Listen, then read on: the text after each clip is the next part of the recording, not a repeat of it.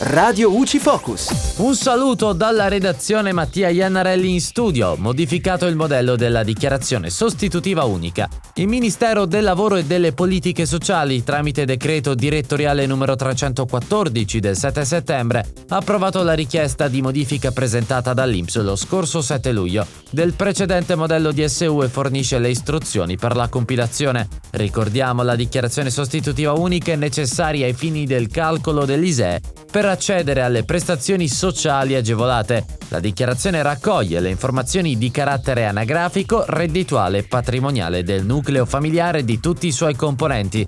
Ora con il decreto direttoriale numero 314 viene introdotta la possibilità di presentare il modello ISE corrente dal 1 aprile di ciascun anno, non solo in caso di modifiche della situazione reddituale e lavorativa, ma anche nel caso in cui si verifica una riduzione del patrimonio superiore al 20% nel corso di un anno. L'ISEE corrente avrà validità sino al 31 dicembre dell'anno di presentazione. E dalla redazione è tutto, al prossimo aggiornamento.